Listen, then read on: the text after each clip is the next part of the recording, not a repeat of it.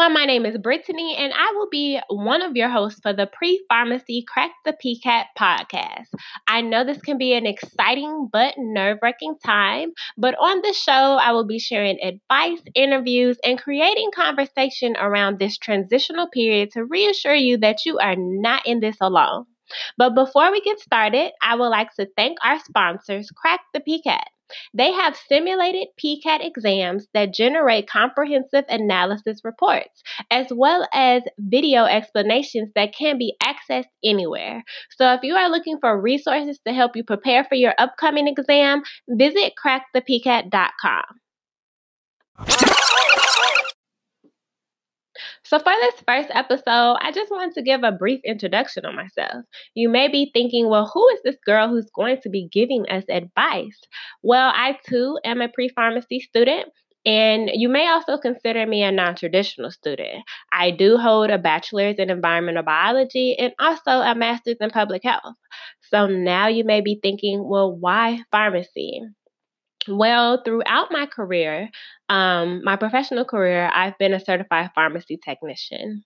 And my family and friends definitely encouraged me to apply to pharmacy school before going off to college. But at that time, I just didn't have the understanding of the pharmacy profession, and I wanted to explore more options. But I do want to tell you guys, like throughout college, my freshman, um, sophomore, and some of my junior year, I always had the thoughts of what if I went to pharmacy school? What if I, uh, you know, pursued pharmacy? So during my junior year, I made the decision to pursue pharmacy school after graduating. And I also do want to note that the pharmacy profession has definitely been loyal to me. Um, after graduating with my bachelor's, I was able to um, get jobs and explore the different sectors of the pharmacy profession with having a pharmacy technician background. And also, while in my gap year, if that's what you want to call it, uh, when obtaining my master's, I always related my homework and discussion and project assignments back to pharmacy because that's what I found that I was most passionate about and I had, you know, a little bit of knowledge about. And that's what I wanted to get, you know, a more understanding of.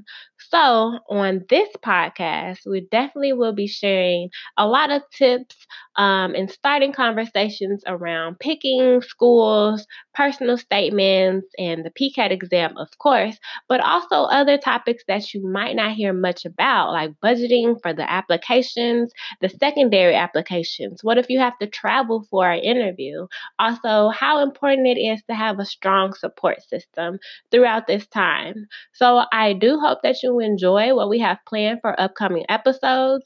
If you would like to join us and be a guest on our show, or you would like to share a topic that you want to get more information about, please email us at podcast at crackpcat.com.